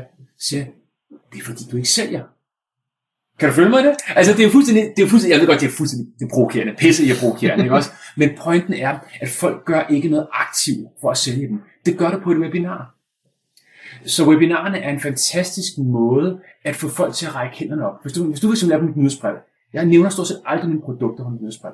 Stort set aldrig. Kun lige når jeg har et kæmpe stort event som et seminar, hvor der kommer 100 mennesker, øh, der kan jeg godt finde på lige at skrive ud en enkelt gang eller to gange, men det er ikke sådan, du får sådan 10 e-mails omkring mit seminar overhovedet. Og det er på trods af, at jeg har mange andre produkter også, som jeg ikke nævner. Øhm, så stop mit nyhedsbrev, så er jeg ikke den type, der sådan skriver de e-mails med, at øh, så var jeg i zoologisk have med, med Manse der, det var skide sjovt og sådan ting, og i øvrigt har jeg det her produkt, der er 50% rabat i dag. Sådan nogle e-mails får du ikke på mig. Så webinar føler jeg er en fantastisk måde at få folk til at række hånden op. Jeg kan skrive til min e-mail-liste, hey du ved, kunne du tænke dig at finde ud af, hvordan kunne du sælge flere produkter og sådan ting, så holder jeg det her webinar om præcis det her med at sælge. I, på torsdag kunne du tænke dig at komme det gratis. Det er det eneste, jeg, jeg sælger jo ikke til dem, jeg siger bare, at der er en gratis mulighed for, at jeg vil gerne vil give dig noget undervisning. Og så får, rækker folk hånden op og siger, jeg tilmelder mig det her her. Og dem, der har tilmeldt sig, som jo kun er en lille del af min liste, de har jo så indirekte sagt, at jeg er faktisk interesseret i det her produkt, som du har i forlængelse af dit webinar. Så det er en fantastisk måde, det med at bruge webinarer, både øh, til at positionere sig selv som ekspert, at lave gratis indhold, og så samtidig også have en proces for salget, som rigtig mange mangler, hvor de bare tænker, at hvis jeg bare, du ved, øh, bruger strategien, if you build it, they will come, ikke? Jeg har lavet et pissevedt produkt, nu slår jeg dørene op, nu er der åbent, så kan folk bare komme, bare komme indenfor. Folk kommer ikke, vel? Du skal så fandme, nok. det, det, sådan er det jo. Altså, jeg har også gået den fejl. Jeg har lavet sådan en slags produkter, ikke? Jeg har brugt den strategi før. Så, så det her med at holde webinar i øjeblikket, altså webinar har, har stået for 90-95% af al omsætningen i min virksomhed. Og vi snakker millioner. Altså, så jeg siger bare, at det er som inspiration. Jeg siger ikke, du skal ud og sælge millioner, men hvis du godt kunne tænke dig at sælge nogle produkter, så er webinar et fantastisk øh, middel til det. Så hvordan skulle man så bygge det op? Der findes rigtig mange modeller til det med at sælge på webinar. Jeg tror efterhånden de sidste par år her, der er der, jeg tror næsten alle har lavet deres egen model for at sælge. Jeg har lært fra forskellige mennesker, og så har jeg ligesom puttet det sammen i en model, jeg føler kunne virke for mig og på det danske marked. Øh, fordi de fleste, der har en holdning omkring det her, det er jo amerikanere. Øh, så jeg har ligesom måttet tage lidt fra forskellige hylder og prøve at kombinere det ind til noget, hvor jeg kunne se, at, at de her ting i psykologien virkede på det danske marked. Øh, den her struktur ville virke også. Sådan ting. Øhm, men som udgangspunkt er der ligesom fire overordnede faser i et webinar. Og den helt store hemmelighed i webinar, det er faktisk, at du sælger fra første minut. Der er mange, der tror, du ved, nu skal jeg lave en præsentation, og så de sidste 5 minutter eller 2 minutter, så sælger jeg et eller andet produkt. I virkeligheden er hele webinaret bygget op omkring at, øh, altså. Nu kan vi ikke nå så meget, men lige kort kan, kan løbe de fire faser igennem. Og det er, at øh, den første fase, det er introduktionen, kan vi kalde det. Men underliggende, der det handler det meget om at positionere sig selv. Der bruger vi vores eksperthistorie, vi fortæller vores historie, øh, og vi får også fortælle noget omkring vores resultater, og andres resultater, altså de, de resultater, vi har hjulpet andre med at opnå. I følger mig det? Så øh, det er meget introduktionen selvfølgelig er noget omkring, du ved, velkommen til alt det her, men det handler meget omkring positionering din historie, og om, øh, om, om dine egne resultater og andres resultater. Så kommer vi til, kan man sige, the meat and potato segmentet. Så introduktionen kan vare en 10 minutter kvarter. Øh, så kommer vi til hoved om segmentet, som er typisk en, en halv time i mit tilfælde. Og øh, her har vi typisk tre ting, jeg tager op i undervisningen. Det passer sådan meget godt med, at du kan nå tre ting. Du kan ikke nå meget mere. De tre ting her, det er øh, så typisk jo 10 minutters varighed, 10-12 minutter, afhængig af, hvor langt det nu er. Øh, hver af de her øh, ting her? Og, og hemmeligheden her i øvrigt, det er, at øh, du vælger ikke bare tre tilfældige emner, du tror, folk vil, vil høre om. Du, øh, du adresserer tre begrænsende overbevisninger hos din målgruppe. Det kunne for eksempel tænkes, at folk kommer til mig og siger, jeg går til mig at lave online kurser, men jeg kan ikke finde ud af teknikken, Rasmus. Hvis de har en begrænsende overbevisning, som siger, jeg kan ikke finde ud af teknikken, så køber de heller ikke mit produkt til sidst. Kan du følge mig det? Så siger jeg kan ikke finde ud af det. Så jeg kan godt være betale Rasmus nogle penge, men jeg kan ikke finde ud af teknikken. Så hvad gør jeg? Jeg adresserer den begrænsende overbevisning som en af mine læringspunkter i webinarer. Og det vil sige, jeg, jeg går jo ikke ind og laver undervisning i de systemer, jeg bruger. Kan du følge mig det? Jeg underviser i virkeligheden mere for at eliminere den begrænsende overbevisning. Det vil sige, jeg kan måske fortælle historier omkring en, en anden, der også var øh, teknikspærse, hvis man kan bruge sådan et frækt ord eller et eller andet. Som alligevel lykkes med det her her. Kan du ikke gå i USA? Det Nej, må ikke gå. Nej, det, det er også, nej, det, jeg får nok også dansk handicapråd efter mig nu og sådan noget. Det var ikke, det stryger vi, biber vi ud eller noget. Ikke? Pointen er bare, at, at, at vi arbejder meget mere på de begrænsende overbevisninger. Fordi hvad er begrænsende overbevisninger? Det er faktisk indvendinger imod et salg. Det er en indvending. Jamen, jeg kan ikke finde ud af det her, eller det er ikke for mig, eller det virker ikke for mig. Kan du følge mig det? Det er indvendinger imod salget. Så det, det, det er derfor, jeg siger, at vi sælger faktisk hele vejen igennem, fordi det arbejder vi med i indholdet. Så kommer vi så til det sidste kvarter, 10 minutter. Ej, undskyld, der er lige den tredje fase. Den tredje fase er det, vi kalder overgangen mellem indholdet og salgsfasen. Og den er typisk meget, meget, meget kort. I mit tilfælde, problemet er, hvis du har haft noget indhold, der er pisse hyggeligt, vi har siddet og snakket, og pludselig begynder han at sælge til mig. Kan du følge mig det? Det, det, det var sådan, uh, hvad skete der lige der? Det er for stor en kontrast. Så vi bruger den her overgang til ligesom at, at gøre det okay at sælge. Og, øh, og, og typisk det eneste, jeg bare siger sådan meget ofte, sådan meget kort ned, sælge flere år måske, det er i virkeligheden, nu har jeg vist alt det her, kunne du tænke dig min hjælp til at gå ud og gøre det? Det er sådan min overgang. Og så kommer vi så til selve salgsfasen, og der, der, der er en hel masse psykologi i det. Øh, men der sælger jeg aktivt, og der sælger jeg hårdt i 10 minutter i kvarter. Og så er der mange, der siger, hold da kæft, Rasmus, det er godt nok hardcore salg, og det er ikke for mig, og sådan ting. Og folk tror, folk vil ikke kunne lide det og sådan ting. Men det jeg ser, det er, at typisk kun omkring 5% tuner ud, når jeg begynder at sælge. Jeg sælger hårdt, det gør jeg. Mm. Øh, så kun 5% ligesom melder sig ud af kampen på det tidspunkt, og det er ikke særlig meget jo. Øh, og kun en gang, tror jeg, ved hver tredje eller hver fjerde webinar, så er der en eller anden, der kommenterer ned i kommentarerne og siger, okay, nu gik der lige salg i den, eller et eller andet, nu kom bassarmen lige lidt højt op, eller et eller andet, ikke? Øh, det er det eneste. Og det er mange gange mere nogle overbevisninger, de går og har omkring salg og, og produkt og, og, penge og sådan ting. Ikke? Så det, det tager jeg ikke så meget nær. Så der er mange, der tror, at jeg skal ikke kunne sælge. Altså, jeg er lidt bange for os. Du skal bare give den fuld arm, fordi jeg sælger hårdt på mit produkt i sådan 10 minutter i kvarter. Mm. Og så typisk har jeg spørgsmål bagefter. Men altså de fire faser, du ved, introduktion, som handler om positionering. Den anden fase, undervisningen. Tre, tre ting, du tager op, der var cirka til 12 minutter. Overgangen og så salgsfasen til sidst. Super, super spændende, Rasmus. Øh, Men jeg tror, vi vil prøve at skifte gear lidt. Ja, for søren da. Jeg sidder og tæller mig varm nu. Det, øhm, man kan sige, at, at du har det jo ekstremt inspirerende iværksætterhistorie, du har, øh, og med hvordan du har opbygget her på så kort tid, har opbygget sådan en succesfuld forretning, som du har, Rasmus. Øh, jeg får lyst til at spørge dig, er der noget øh, i din barndom, der har øh, fået ledet dig til at, og, hvad kan man sige, søge den her iværksættervej?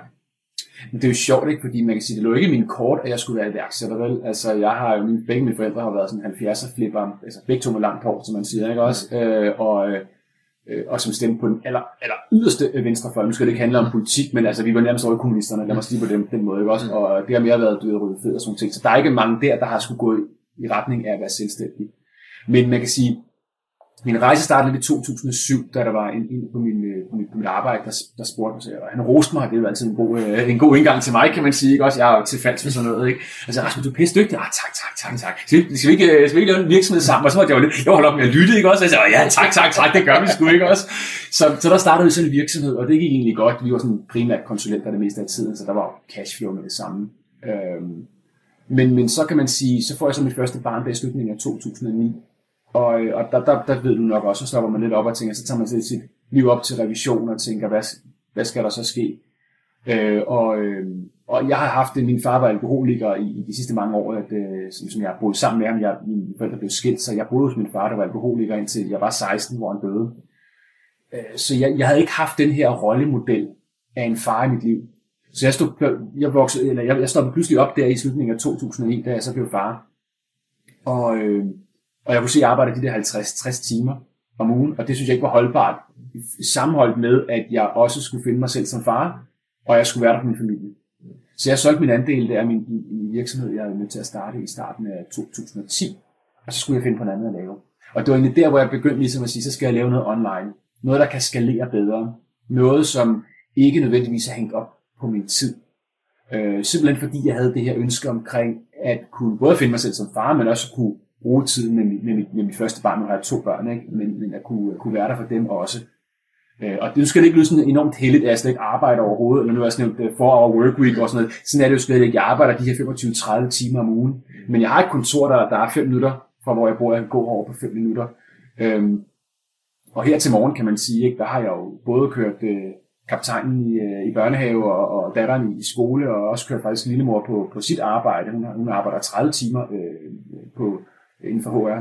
Og bare lige for at lytte, det forstår kaptajn, det er... Ja, kaptajn, det, det, er, det er sønnen, det er sønnen, det er sønnen, det er sønnen. Det er ikke, det er ikke, det er ikke lillemor, jeg omtaler som kaptajn. Det er også forvirrende. Altså lillemor, kaptajnen og datteren, ikke også? Jeg skulle også måske have fundet et godt udtryk til, til min, min dejlige datter, ikke? Men, øh, øh, og så, så er jeg herinde ved, ved ni-tiden, du ved ikke også, og, og så jeg går sjældent, altså efter fire, det, det sker stort ikke. Så, Øh, så mange gange går jeg tidligere, og mange gange, du ved, så øh, nu sidder vi i sofaen her på mit kontor, ikke også? Så kan jeg måske også godt finde på, måske lige at slappe lidt af herover, ikke også? Og så, det skal jeg ikke, det skal jeg ikke sige podcast, jeg skal ikke sidde og sige, at jeg ser kattevideoer og sådan noget på Facebook, men det gør jeg ikke. Så hvis lillemor lytter med lige nu, jeg er altid meget seriøs på kontoret, jeg sidder altid og knokler, så det ser jeg sveder af den anden herovre. Men min point er, at, at når du har en virksomhed, der ikke er bundet op på din tid, øh, så kan du tillade dig meget mere fleksibel omkring, hvad du gør. Øh, og det, øh, det er i hvert fald noget, som ja, har betydet meget for mig, at jeg har den her fleksibilitet i forhold til min familie, i forhold til mit liv og i forhold til, til, til den, jeg lever på. Så jeg tror, nu er jeg begyndt måske at tage lidt for givet. Det må jeg skulle tilstå. Øh, nogle gange, når jeg sidder og, og snakker med nogle af mine kammerater, der har jobs, sådan nogle ting, hvor jeg tænker, hold kæft, altså jeg er sgu privilegeret på mange. Nu snakker jeg ikke engang, du ved, altså, hvad man tjener og hvad, hvad mulighederne for at tjene, men du ved, hvordan jeg genretter mit liv. Mm. Kan du følge mig det? Så det er jo derfor, jeg kalder mig selv livsstilsiværksætter, fordi vi, vi hører meget omkring de her vækstiværksættere. Det er jo det, der får meget fokus og meget taletid. Dem her, du ved, der, der, kan, der lukker sig ned i en kælder og arbejder 80 timer om ugen, lever af pasta og ketchup og skal have funding og alt muligt andet. Men det er sgu meget lettere at lave en virksomhed, du tjener 50.000 på en måned, end en, du planlægger at sælge for 100 millioner om 10 år. Mm. Så jeg er nok den første. Øh, nu har jeg noget med indtjening af 50.000 om måneden, men, men, men jeg kunne også godt tænke mig at skille en forretning. Det kunne jeg også godt tænke mig, men ikke for ikke, ikke for enhver pris. Kan du følge mig det? Jeg kan sagtens følge dig Og rigtig, rigtig uh, interessant. Uh, jeg havde den samme debat med Michael, i, Michael Lassen i, mm. i den podcast, vi lavede sammen også, hvor han lige præcis nævnte det her med, hvor... Jeg flytter til varmere himmelstrøg. Ja, ja. Det er møghund. Ja, det, jeg hørte han ikke. Lige det, ja. øhm, men hvor han lige præcis siger det her med, at han har haft en mentor, der simpelthen har spurgt ham om, det her med, what level are you playing at? Og det er jo lige præcis det der med, der er stor forskel på, hvis du skal være Mark Zuckerberg, der skal, der skal styre Facebook, eller du skal være Rasmus Lindgren, der skal køre din egen forretning, kan man sige. Ikke? Og det er jo meget inspirerende, at, at du har valgt den approach. Så leder egentlig meget godt ind, Rasmus, til det næste spørgsmål også, som, som lige præcis det her med, for jeg har hørt dig flere gange omtale det her med, at du er blevet far, mm. øh, som en turning point i dit liv, kan man sige, hvor du, du, du ændrede prioriteter, og du, du, du gjorde nogle ting på en anderledes måde. Hvad har det betydet for dig, sådan, og hvad har du, hvad kan man sige, hvad har du gjort? Du har været lidt inde på det, men kan du uddybe lidt mere? At blive far, eller hvad tænker du på? Altså det her, hvad, hvad det har påvirket, hvordan det har påvirket dit mindset i forhold til din egen forretning, men selvfølgelig også, ja. Altså det har, det har påvirket det her med, med tiden. Øh, og, øh, og det er noget, der er kommet over tid. Haha, når det er jo intended, som man siger. ikke? Men det er, det er meget med, med fokuset på tid, og ikke det med at sælge sin egen tid. Også fordi jeg har jo været konsulent i mange år, og som du sagde, bare tilbage i, i 15, der var jeg jo stadigvæk halvdelen år som konsulent. Og, øh, og jeg skal være ærlig, altså jeg var til en fornuftig timepris. Jeg kunne fakturere mig væk, du ved, 120.000 om måneden. Og det er da en fornuftig, det skal jeg da ikke øh, brokke mig over eller noget. Men jeg solgte min tid. Jeg arbejdede 40 timer om ugen, og, øh, og du ved, når jeg så ikke arbejdede, så tjente jeg ikke nogen penge. Og hvis du er ansat, så har du det lidt i samme dur. Du har selvfølgelig noget ferie, du kan spare op. Det er ikke helt så sort og hvidt, som det er, hvis du er selvstændig konsulent, men, øh, men du, du sælger stadig din tid. Og der har jeg godt mærke, du ved, at det er sgu det, der betyder mest for mig. I min, min første bog, der havde den her, jeg kaldte Lifestyle Trifecta, hvor jeg bad folk om at prioritere imellem øh, tid, øh, vi kalder det location independence, altså det her med, at du kan rejse, at du, at du ikke er bundet fast til et fysisk sted, eller penge. Det er en trekant, ikke også? Du kan ikke, du kan ikke sætte dig præcis i midten. Jeg vil både have tid, jeg vil gerne have penge, jeg vil have mulighed for at rejse. Du skal prøve, prøve at, fordi du ved godt, hvis du sætter dig i midten, så prioriterer du ikke noget. Vel? Hvor er det, du gerne vil leve henne? Og øh, for eksempel havde jeg, da jeg havde min virksomhed der, i, jeg startede i 2007, som jeg solgte i starten af 2010, der havde jeg en, en, en ung gut, øh, Brian, og Brian han var 29 år gammel. Han øh, havde ikke nogen familie, han havde ikke noget fast ejendom eller noget, men han, øh, han skulle tænke, han, han kunne have en drømmebil. Han ville gerne have en Jaguar. Så Brian på 29, han gik ud og købte en Jaguar, spritny på hvide plader. Den koster sikkert en million kroner, ikke også? Og så er der nogen, der vil argumentere, at betaler for mange penge i løn eller et eller andet, det er så hvad det nu er. Men min pointe var, at, at han lå op i pengesegmentet. Altså han ville gerne have noget, han skulle kunne købe. Hvor jeg langt hen ad vejen gerne vil have tid. Så er der nogen, der godt kunne tænke sig bare at rejse, rejse rundt. Jeg har også snakket med nogen, der tog deres familie og deres fire børn, og så turnerede de rundt i to år, ikke også? En fantastisk historie, ikke? Øh, de vil gerne have sådan den her mulighed for at kunne rejse og samtidig køre deres forretning undervejs. Så, så for mig er det meget tid. Så prøv at finde ud af, hvor er det, du gerne vil ligge henne, hvad er det, der er vigtigt for dig. Er det de der fysiske ting, det her med, jeg godt vil have et stort hus, jeg vil gerne have en stor bil. Altså jeg kører Hyundai. Ikke også? Jeg var lige, øh, jeg mødte lige en englænder, et, et postbud her den anden dag, ikke også? Jeg snakkede med ham. Øh, han boede i, og mm, var jeg ikke så god til geografi, så det, det sparer for, ikke også? Men han var fra England. han var postbud. Hans bil, det var en, en nu banner jeg igen, en, en fucking Porsche Convertible.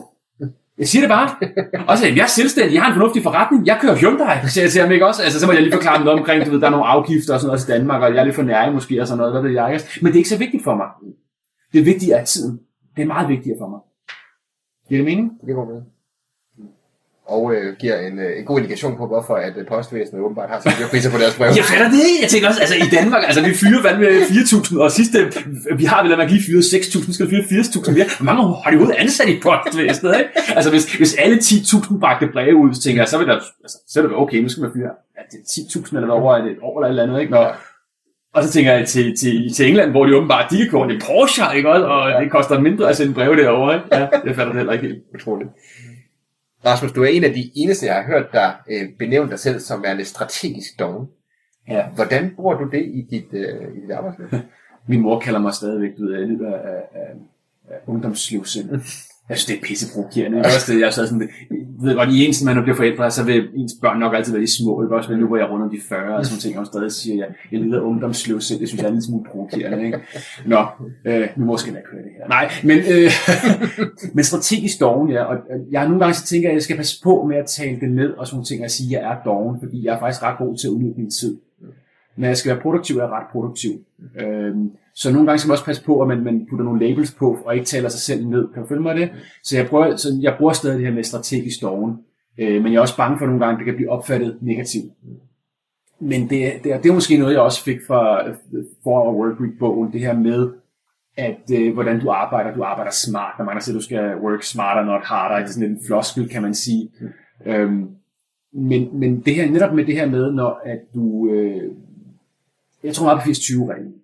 Jeg tror på, at det er 20% af din tid, der giver 80% af dine resultater. Så hvorfor ikke kun arbejde de 20% af tiden? Kan du følge mig det? Det er de sidste par procenter, det som du, du øh, øh, for lige at lukke og gøre det helt perfekt, det er der der med at tage altid. Så jeg er på ingen måde perfektionist, vel, overhovedet.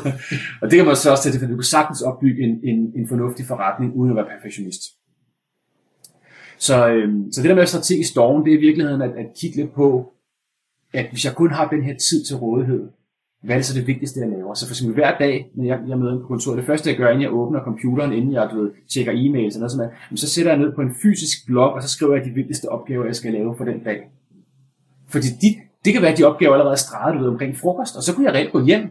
Eller også så kan jeg sidde og tage nogle lidt mindre vigtige opgaver, som at tjekke en e-mail for eksempel. Altså hvis du sender en e-mail til mig, der kan gå en to-tre dage, inden jeg vender tilbage. Snit. Altså, jeg har nogle gange en uge, hvor folk har skrevet til mig, og, så, og det er fordi, at det er jo andre folks agenda. Det er ikke min agenda. Altså, jeg har nogle kunder, som betaler mig ret mange penge, og dem er lidt bedre til at svare. Men folk, der bare skriver til mig. Jeg havde så en fyr, der skrev til mig her.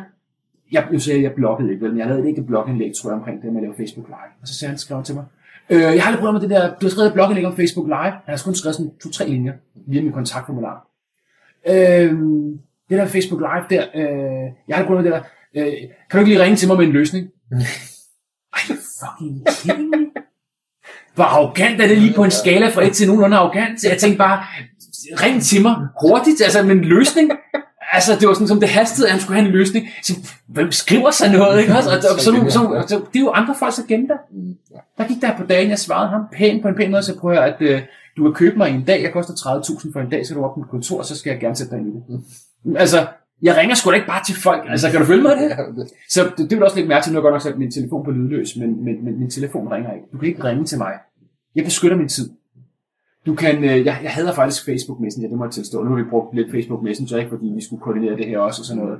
Men jeg hader det faktisk, fordi det er igen sådan en synkron kommunikationsform, hvor folk forventer, at man svarer hurtigt. Så jeg vil have al min kommunikation over på e-mail. Det, det gør vi, fordi det er synkron. Det kan jeg svare på, når jeg føler, at jeg har tiden. Er det mening? Ja. Så, så sådan nogle ting gør jeg. Jeg er enormt beskyttende. Du, du kan ikke finde mit telefonnummer på min hjemmeside, og, og nu siger jeg så alligevel, fordi man kan nok godt finde det, man virkelig, men, men der er ikke nogen, der ringer til mig. Stort set ikke. Sælger måske skulle det være. Det kan sjovt nok altid finde det. Er imponerende. Og det, øh, det, det er jo super, super... jeg sige, Fik det, jeg svaret på det spørgsmål, Bjørn, tænker jeg. ja, det, det, det, du fik i hvert fald nævnt, øh, hvad, hvorfor du er strategisk, øh, både i forhold til 80-20, men selvfølgelig også ja, så meget i forhold altså, til det, det her. er i forhold til tid betyder utrolig meget for mig. Mm. Øh, også fordi, at jeg, er- må erkende, at vi bliver sgu ikke yngre, vi får ikke mere energi med alderen og alt muligt andet, så jeg, jeg gider ikke at knokle hele tiden. Øh, det gider jeg ikke. Øhm, og øhm, ja, jeg vil gerne, at den, den tid, jeg investerer i noget, går med noget fornuftigt. Og, så vil jeg acceptere, at du ved, jeg ved, at det er 20% af min tid, der giver 80% resultaterne. Du nævner noget, Rasmus, som er rigtig relevant i forhold til outsourcing. Ja. Øh, for det ved jeg, det er noget, at du, noget, du bruger rigtig meget. Ja. Og øh, det er noget, som øh, du har gode erfaringer med. Ja. Er der noget, man skal være opmærksom på? For det første, hvorhen gør du det? Ja, øh, hvilke typer opgaver, og hvad er faldgrupperne ved at outsource sin Som arbejdsopgave? udgangspunkt, lad være med at outsource noget, du ikke selv ved, hvordan man gør. Det er uhyggeligt svært at... Øh, og det har, det har jeg lært på en hård måde. Altså, jeg har outsourcet, jeg, i starten så outsourcede jeg også på det engelske marked sådan salgstekster, altså noget copywriting og sådan noget, ikke? Hvor det gav ikke en skid, fordi jeg vidste ikke, altså, jeg kendte min målgruppe bedre og sådan nogle ting, og så måtte jeg ligesom bare lære mig selv at, at skrive salgstekster. Kan du følge mig det? Øhm, der er også mange, der siger, jeg skal lige lave en app. Hold kæft, det er moderne, ikke? Også, jeg skal lave en app. Men de ved ikke en skid om teknik. Og hvad sker der så? Så vælger de et indisk team, som øh, de leverer det, som de har spurgt om. Det går simpelthen, du går ned og køber en, en liter mælk nede i Netto. Det ligner en, en liter mælk. Der står Arla på. Det er rigtigt nok. Ikke? Der står sletmælk, den er blå. Fint nok. Du aner bare ikke, hvad der er inde i. Du aner ikke, hvad der er inde i. Det, kan, altså, det, kunne, det, kunne, det kunne have været gylde, der var inde i. Ikke? Også, for, altså, og det er lidt problemet med at outsourcere teknik. Så det skal man ikke starte med at gøre. Øhm, en af de øh, første ting, jeg outsourcede, det var sådan for at teste, jeg skulle teste en VA, en VA, det er en virtual assistant, altså en eller anden assistent, du har siddende ude i verden. Og jeg skulle så teste nogen af, og det var så nogle inder og øh, et indisk firma, og der bad jeg dem om at booke en tid min frisør. Det var skideskægt. Og hvorfor gjorde jeg så det? Jo, for det gav mig mulighed for at teste dem på nogle, en række parametre. Jeg kunne teste dem på, kunne de bruge min Skype-konto, som jeg gav dem adgang til, eller en speciel Skype-konto, jeg gav dem adgang til.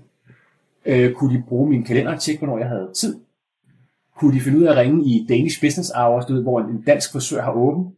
Kunne de gøre sig forståelige over, over for en potentiel, måske ikke særlig gammel, øh, blond øh, øh, pige, kvinde? Øh, på, på engelsk, sådan uden at, oh, I would like to uh, make an appointment for Mr. Rasmus. Ikke også? Altså, øh, say fucking what?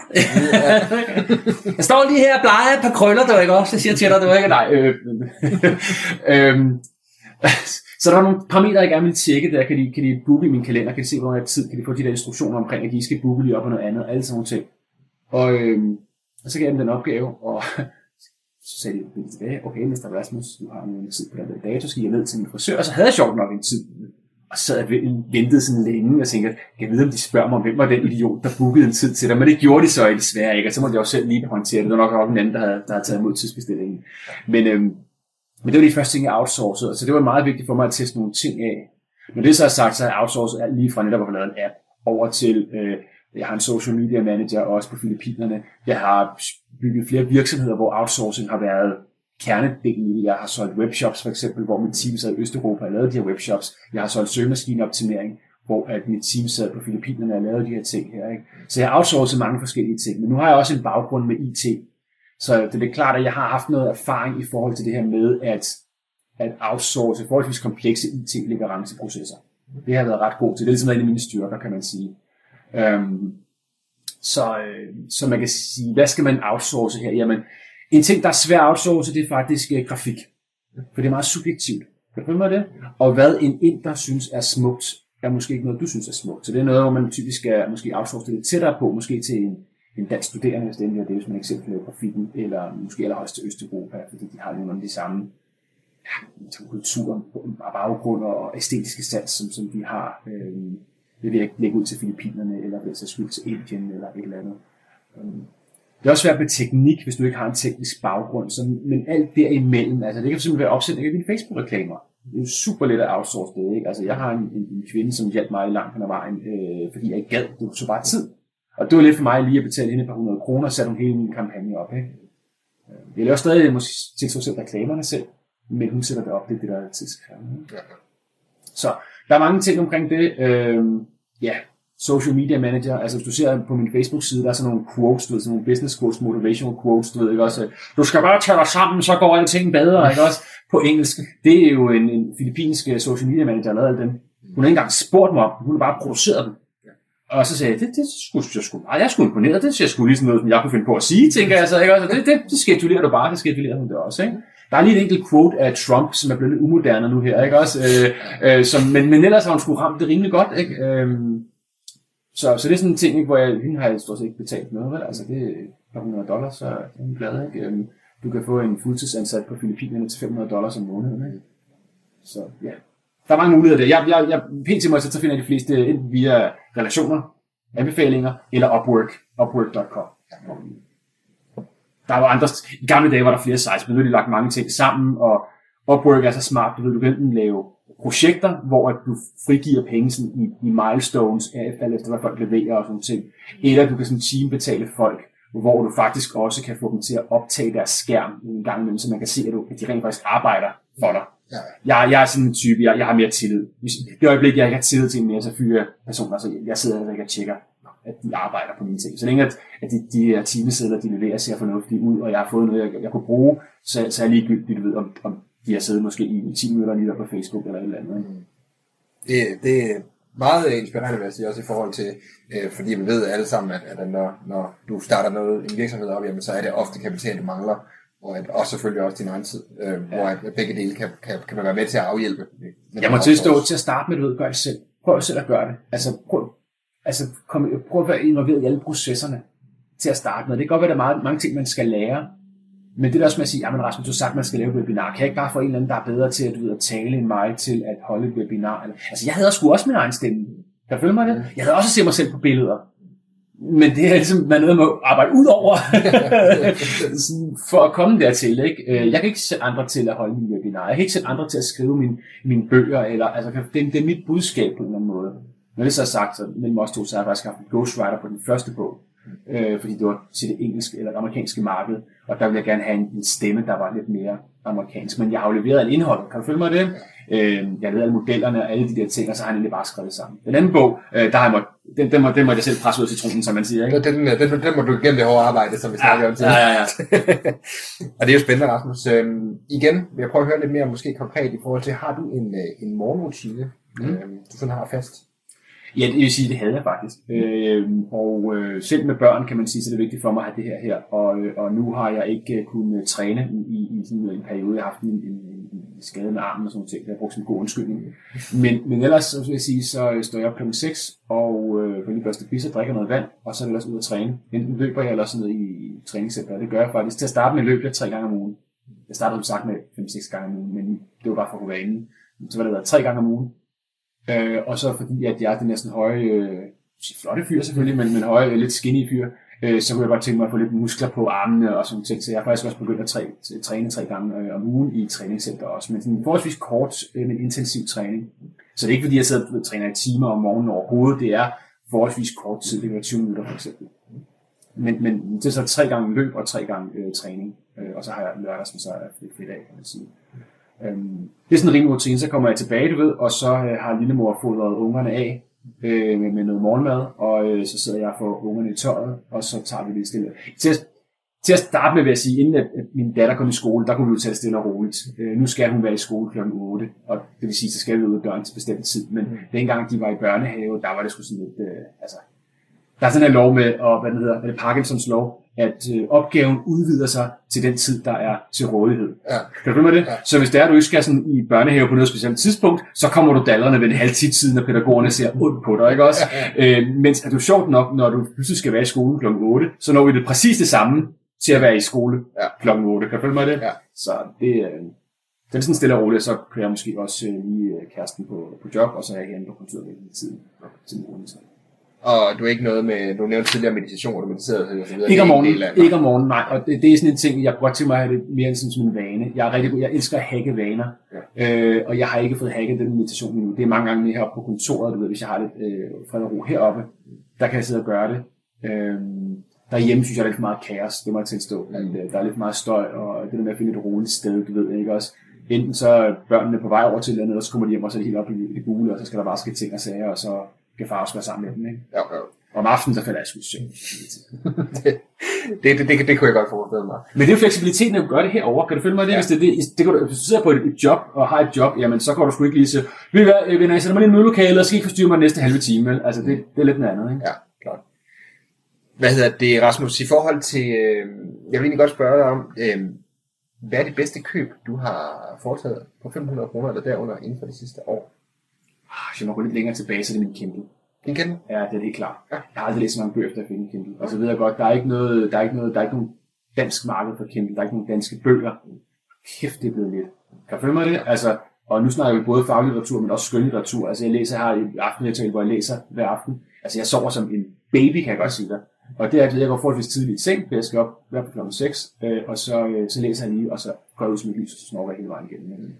Øhm, den Kindle, altså jeg har kæft, jeg har læst meget efter at have fået den, det må jeg tilstå. Ja. Øh, det er super let, du vil lige at købe en bog, og bøger på, på det amerikanske marked koster ikke en skid, så det var engang, du ved, 5-10 dollars nærmest for en ja. bog, ikke? Så det er en no-brainer, du købe den direkte fra din Kindle, så lige pludselig har du købt tre bøger, så får du lige tykket dem igennem, ikke? Mm.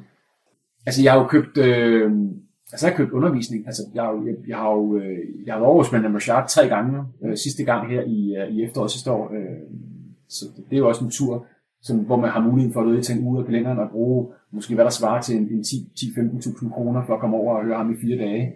Øh, det er også noget, jeg elsker at have friheden til at gøre.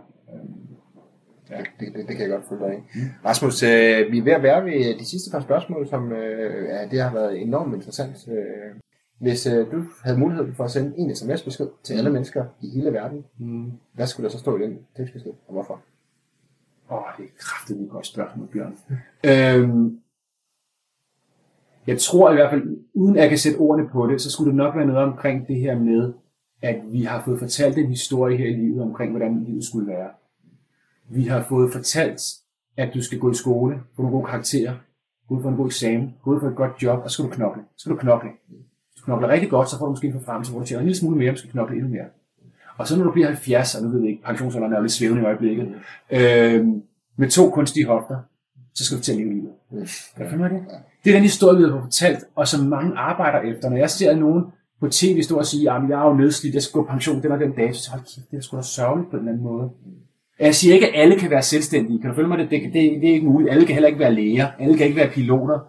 Men det her med at, at leve livet nu og her, i stedet for at det, som Timothy Ferris kalder deferred life plan, at vi udsætter vores liv til en eller anden gang i fremtiden, hvor vi bilder os ind, at så skal vi på pension, og så har vi på en eller anden magisk måde optjent en masse penge gennem livet, og så skal vi til med to kunstige hofter, og så skal vi til at, at så skal vi til at mor os, ikke? Mm.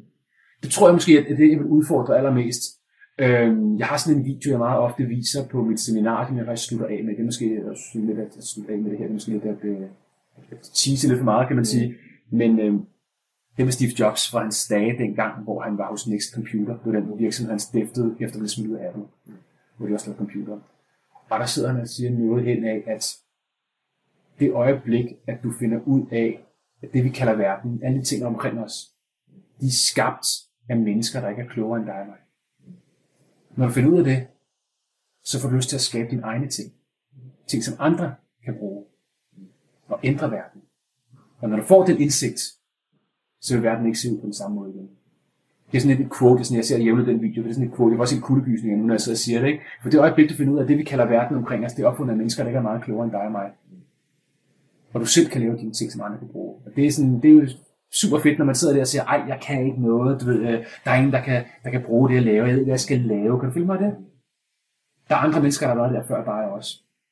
Så det er, det er sådan en ting, jeg også lever på, det der med, at du kan skabe verden Sindssygt, sindssygt.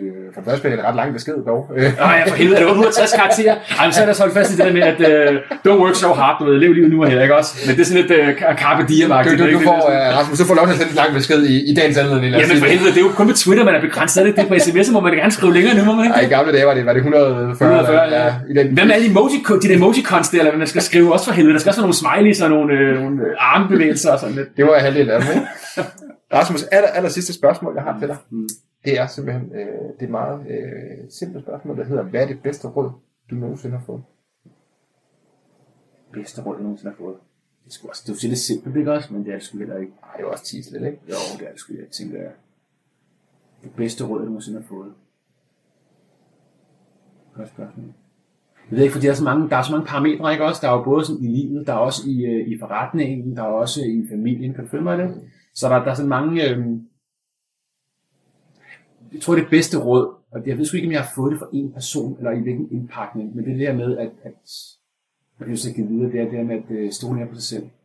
Vi lever i en verden, hvor at alt bliver poleret online. Kan du følge? Vi ser alt det perfekte, vi ser alle de perfekt anrettet et eller andet, øh, om det er så mad, eller om det er træning, eller et eller andet, hvor vi ser alt det perfekte hele tiden. Og det tror jeg på en eller anden måde gør, at vores selvværd bliver mindre. Mm. Og jeg tror måske, jeg, jeg har været heldig. Jeg har fået mit selvværd, inden at, at de sociale medier eksploderede helt vildt. Jeg har fået en tro på, at jeg, jeg kan de ting, jeg nu kan, og jeg kan hjælpe andre mennesker. Jeg har fået en tro på, at jeg, jeg har en plads i verden. Kan du følge mig det? Og det tror jeg virkelig, at, at, at det var måske et råd, jeg måske ikke fik, da jeg var barn, som jeg godt kunne tænke mig. Ja. Øh, fordi jeg har ikke haft et særligt stort selvværd, da jeg var barn, også på grund af min opvækst og alle mulige ting. Men det her med, at, at døre åbner sig, ting bliver mulige, når man tror på sig selv. Ikke bare, at du får det bedre med dig selv, det gør du også, alt det der pisse papir, ja, det er vi slet ikke nede i. Men det der med, at du får simpelthen flere muligheder. Når du tror på, at jeg kan sgu det her her.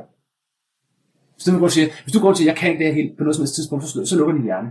Din hjerne vil altid give dig ret. Det må altid være medspiller. Så jeg kan ikke det her her. Så vil sige, ja, det er rigtigt, det kan du ikke. Men så vil jeg sige, kæft, jeg kan sgu det her. Jeg kan hjælpe de her mennesker. Jeg kan få et bedre liv. Eller jeg kan komme ud af det. Jeg kan bryde den sociale arv eller et eller andet. Er, når du tror på dig selv, du kan det, så vil hjernen hjælpe dig hele vejen. Hvis du siger det højt, så vil dem omkring dig også hjælpe dig med. Mm, ja. Det, øh, Det var et, det var ikke et 140 karakteres... Øh, altså, det er okay, det var, det var ikke det præmissen på spørgsmålet. Men, men, men, men, super interessant og super motiverende at høre, Rasmus. Mm. Øh, tak for en rigtig, rigtig fed podcast. Jeg skal høre, mm. hvis det er, at øh, lytterne gerne vil øh, hive fat i dig øh, på sociale medier eller andet, hvor skal de så gøre det henne? Jamen, øh, jeg er jo tilpas øh, narcissistisk med, det er jo mit navn, det er mit brand, ikke også? Rasmuslindgren.dk. Øh, det er nok det letteste at finde mig derinde. Jeg kan også finde mig på, på Facebook, jeg er ikke mange andre steder. Øh, Jeg har en Twitter-profil, jeg ikke rigtig bruger. Jeg har nok også en Instagram, som jeg heller ikke rigtig bruger. Men man kan finde mig i hvert fald, jeg har en Facebook-side, der hedder Rasmus Lindgren, øh, som man kan finde mig på. Ja, og så er det fornuftigt. øh, Det er fantastisk at blive interviewet. Det er nogle fantastiske spørgsmål, der kommer her til sidst her, hvor jeg pludselig skal tænke jo, ikke også? Det er jeg ikke vant til, vel? øh. Nu skal jeg pludselig bruge hjernen i dag også, ikke? Det er jo meget tidligt og muligt. Beklager, jeg, jeg bryder din strategiske dovenskab. Ja, det er godt nok. det. Så, men, øh, men det, lad os det være ordene, og så sige tusind tak, Rasmus, fordi du vil være med i Bear Talk. Det har været en fornøjelse. Ja, og jeg håber, at næste gang skal det være beer talk. Det er sådan, jeg havde læst det første, da jeg så det jo, ikke også? Jeg havde tænkt, at du tog sådan nogle, nogle knapper nogle bajer op, eller sådan noget inden, eller et eller andet. Jamen, fantastisk, jeg var med. Det var Den, fedt. den, øh, den gemmer vi til næste gang.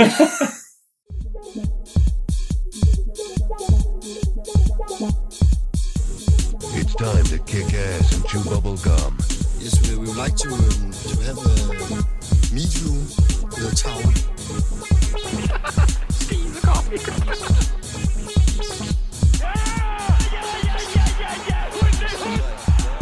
Hej og velkommen til Bær Talk. Mit navn er Bjørn Vestergaard Barfod, og jeg er din vært.